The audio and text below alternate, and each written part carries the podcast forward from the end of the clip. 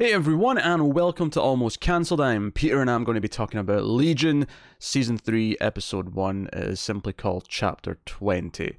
So, full spoilers for the episode. And as worth mentioning, these Legion reviews are sponsored by one of our patrons, uh, Cindy Palacios, uh, as the sponsor of Legion, and par- partly why it's happening. So, uh, yeah, no, you notice Connor's not here. Uh, Connor uh, opted out. We've got a very busy period, uh, and I still wanted to give Legion a try this season and see how, see what it was doing. Uh, it's an eight episode season. Uh, I'm sure I said full spoilers already, but just in case, full spoilers for for episode one here. Um, so I was curious what they were going to do with Legion because season two's ending did not leave me with a great taste in my mouth. Season two had some high points, but season two also had some low points. It felt kind of bloated and a bit, a little bit self indulgent. Um, you know, they extended the episode order from ten to eleven. So the first thing upon noticing that this is only an eight episode season, uh, unless they you know extend it later like they did last time, means that you know I'm hoping that it's more of a tighter show. Um, because season one was uh was eight right if I remember correctly, and season one was very good. So, um, that would be my hope. Um, and I'm happy to say that I did quite like this first episode. I think this first episode, uh, focused largely on a new character and we focus on this character named Switch, or she she comes to be known as Switch, uh, later in the episode, and it's this character who she, she's a teenager, she's going to class, she she's got a very disconnected relationship with her father. Her father, you know, has a TV at the at the breakfast table so he can talk to her and make some small talk for like a few seconds, and that's kind of all the interaction she has with him. He makes robots apparently.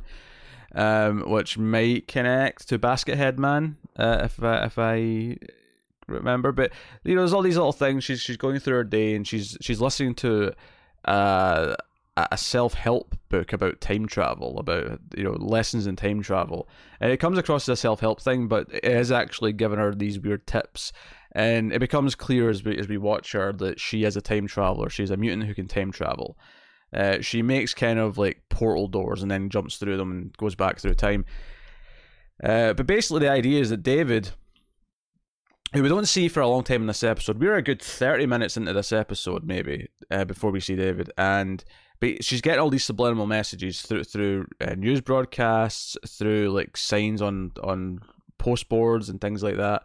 Um, you know, saying beware the basket man. You know, follow this bus, find find the the pregnant virgin. All the all these little things and she ends up going down this rabbit hole, and it gets to like the, point where we have this great legion imagery, as as, as often as like you know, it, it got to the point where she does follow this bus. She goes into this room, and it ends up being like this infinite white room with all these coat racks or, or all these clothes racks like around her that all keep moving around.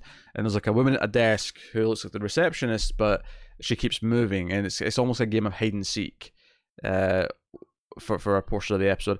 And then when she does finally get through and like sees more people, and she goes to the receptionist who holds up like you know, just cards with like uh, you know text on them uh, she she asked to see uh, salmon based based on her clues, and uh, everyone in there breaks into a song and dance and dances around her, uh, and she ends up in a cult uh, again through sort of timey wimey magicy, you know, location changing.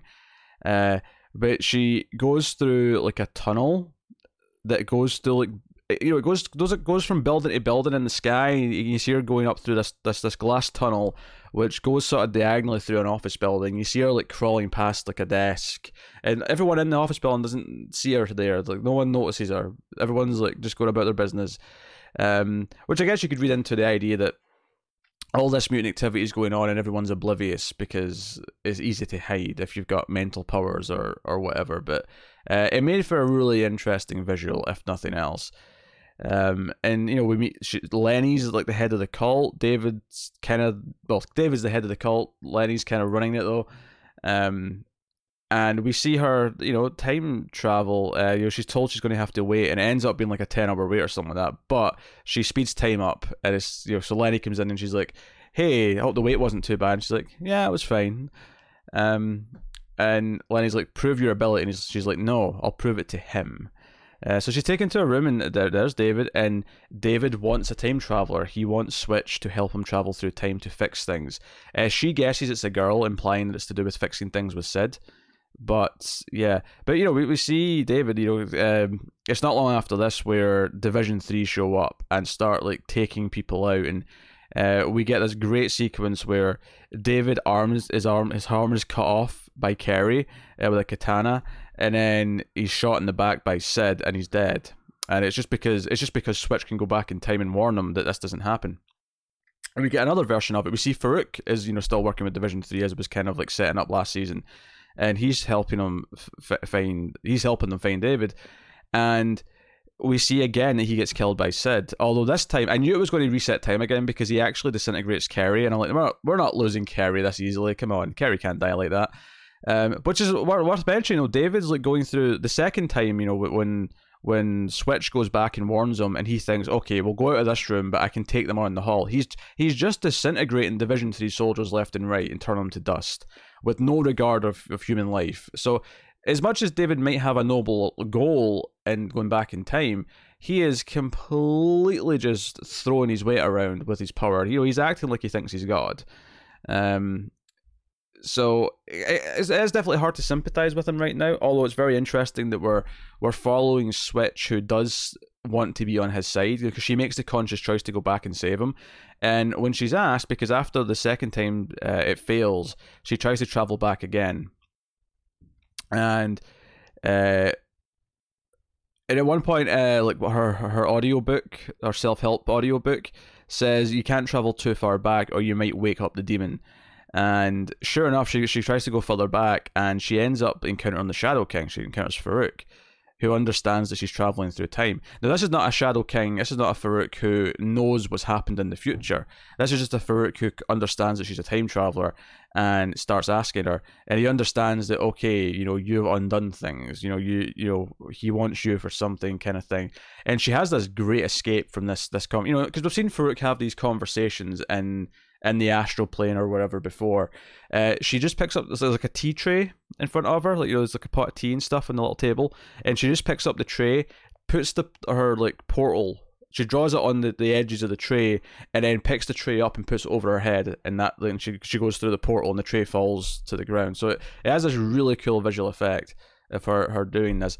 And this is quite this is like two thirds into the episode, and it's at this point where we shift over to we sort of follow Farouk back to sort of where he goes, and he kind of he comes back. He's in Division Three. We think it's Division Three, and we find out that they've got like a, a giant ship. This ridiculously pulpy. It feels like the sort of thing that you'd see in like um an old cartoon, or even like something. I, I never saw Master and Commander, but I'm getting you know it's got a very kind of steampunky, pulpy feel to it. But they've got this giant ship, and we see you know Clark's uh, with someone now. We see uh, they've built a robot body for Ptonomy, who's got a mustache because it matches the Vermillion. I did laugh a lot though because Kerry uh, wants food and Cary's like, no, no, no. After I've tested his reflexes, so she just punches him and immediately knocks him out, and she goes, "They're slow. Let's get food." so that was pretty funny. Um, so the show still got its sense of humor, which which is nice, and I I, th- I think one of the big benefits of this episode is how it focuses on this new character, and I think that's smart because the ending of season two did this thing for me where it made me kind of dislike a lot of the characters a little bit, where I didn't really understand the decisions that were being made.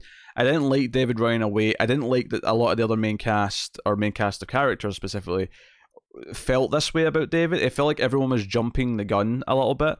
Whereas so starting season three with this new character who's completely you know neutral right? And seems seems likable seems innocent you know she's i mean she seems likable enough uh, so far. Um, but having everything through her eyes where she's discovering things for the first time it gives us someone to latch on to who i want to buy into you know the way she feels the way she believes in things around her and I, I think having that conduit for us as the, the audience, especially if you did if you are feeling murky about the other characters right now, or at least a lot of them, um, this helps. It gives us something else, someone else to latch onto. And I think that's I think that was important for me in this. But then you also had in the time travel elements uh, of of the looping back, um, and then you know Clark's all well just kill the time traveler as well because Farouk you know warns him he's got a time traveler, and they you know they, they show up just like they did before. And I laughed out loud actually. The guy who the mutant who named her Switch, uh, and gave her her outfit, and and the uh, the cult, if you want to call it that. um, he's out. You know, this happens the first time as well. The first time uh, the the Division Three are pulling up and they're sneaking up on the building, he's outside like drinking. He's got this blue flower that he puts like a little drop of this liquid from the blue flower into this into his coffee or whatever, um, and it, it gives him this kind of like you know drug effect where his his tattoos kind of like flare up and he looks like he's getting high, but um, he's sitting there drinking that and uh, I laughed the first time this happened where they sneak up on him because this giant, I can only just refer to it as a candy cane. This giant long candy cane kind of sneaks up alongside him and then hooks him. Uh, and that's really funny. But I laughed the last time it happened, though, uh, here towards the end of the episode when they're coming in after there's been two previous time loops, where they, when they pull him away, his coffee cup like spins like a cartoon. Like it stays in the air and spins like an old cartoon. And I thought that was pretty funny. Uh, so uh, I'm I'm I'm on board with that. Um, but then there's a there's a big noise, you know, Syd and everyone's coming towards them. They've got headbands on, so David can't sense their their, their mental like patterns as they're approaching and kind of things. Um, they come towards the, the building, and David has just moved the entire building, and that's how we end the episode. I actually I really like the touch of when you know Syd kneels down. It finally comes up at the very end of the episode. FX presents an association with Marvel you know Legion. We get you know we get the title of the episode, the, sh- the show even at the end of the episode, uh, and it you know Legion's always done a good job of feeling kind of obviously offbeat, but also very cinematic. Uh, and this this ending kind of goes along with that and it sets up some of the the core new things for season three, which is the time traveler and switch, and what that does to the rules of the show. It is still very weird and quirky, um, and I enjoyed the the quirkiness in this episode, and I'm glad I did because there was definitely self indulgent things in last season, and I'm glad that this is a tighter episode season, and that hopefully that means that the stories themselves will be tighter, much like season one. Um, that is definitely my hope uh, going forward into this season. Uh, as for like you know them working with Farouk, like where do we go with this? You know, does does David does David redeem himself? Like, is his plan to undo everything? Is to undo everything? You know, not just undo it, but like, like so so he makes himself better. Like he doesn't want to go off the deep end like he has, kind of thing. Um, you know, and there's references to, you know, he, t- he, tells Switch about the, the Shadow King, you know, being inside him for, for 33 years, and he, t- he tells her, you know, various other things. And you know, there's certain characters we didn't get to meet um, or see again this episode uh, immediately, but um, so far so good. And I, am not like you know like I feel like I've gone through this this episode's plot quite quickly because I feel I feel like it's actually quite straightforward once it got going. But I actually I'm happy about that. Like I'm, I'm glad that it wasn't like this super dense thing. Like there's a lot of little touches that are nice. Um, because we actually we spend so much time with Switch or uh, Jai her, her you know her original name is before she she gets to the cult before she meets David. There's there's just this extended period, which is why I, I think it's so so good to focus on this new character that they actually spend time with the new character and we we get a sense of who she is. And sure, I, I think some viewers might find it frustrating that we're like we're, we spend so much time with this new person and we don't understand the context of how she relates to anything in the plot. You know, from the from the show so far. But I am like okay with it. I, I love when shows take the time to really to, to explore and introduce a new character. And I, I think you, you get enough of her life and the, the idea of her loneliness and the idea of her not knowing, you know, like what she wants to be, but like you know, using her powers, trying to understand them, you know, her her relationship with her father, like all these things make her sympathetic, so that when she makes the choice later in the episode to actually try and help David, um, you know, she, she, it feels like okay. Even if I'm still skeptical about David, like I buy into her wanting to help him, and that makes you know, and maybe by the end she'll regret that, and maybe we'll be rooting for her to get away from David at some point. But it adds some sympathy and empathy in a place where it might not have been there, given where David and, and Co ended up last season. You know, it's, it's almost like this really unhappy civil war where David and like Division Three are fighting now, and I'm not really on either one side and that can be that could be troubling for for a show where there's no one who I can look at and go like I, I support this side of the argument like hundred percent. And not that that can't be great as well. That you can have like shades of grey where both parties have, have, got good points and bad points. It's not like that. It's not like a good argument in that sense on like a on a story. It's more like it's not just that I, I disagree with what either side are trying to do. It's that I'm actually kind of mad at both sides for letting it get to this point instead of instead of enjoying the the descent to it, which I, I think is the main failing at the end of season two. Is I never really bought into the, the the the events that led to this situation. It felt rushed, um. So I, I found myself not really caring about the the split, and therefore not really rooting for them to reconcile or uh, for one side to be the hero and the other side the villain or anything like that. Switch offers this this new perspective and it feels fresh and that's what makes it work. Uh, one thing I want to mention about Switch as well is when she's talking to Farouk, she talks to him about um you know because he says you know why why are you helping him? Why why can't we have a different arrangement? Maybe you can help us instead. And she says David's a person or a human. I, I can't remember the exact word she used but she said you're a robot. And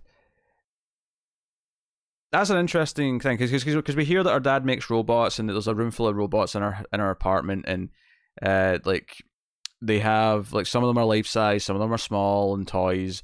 But so how how so that I think the theme of robots like what's the difference between a person and a robot uh, and humanity is probably going to play a big role this season.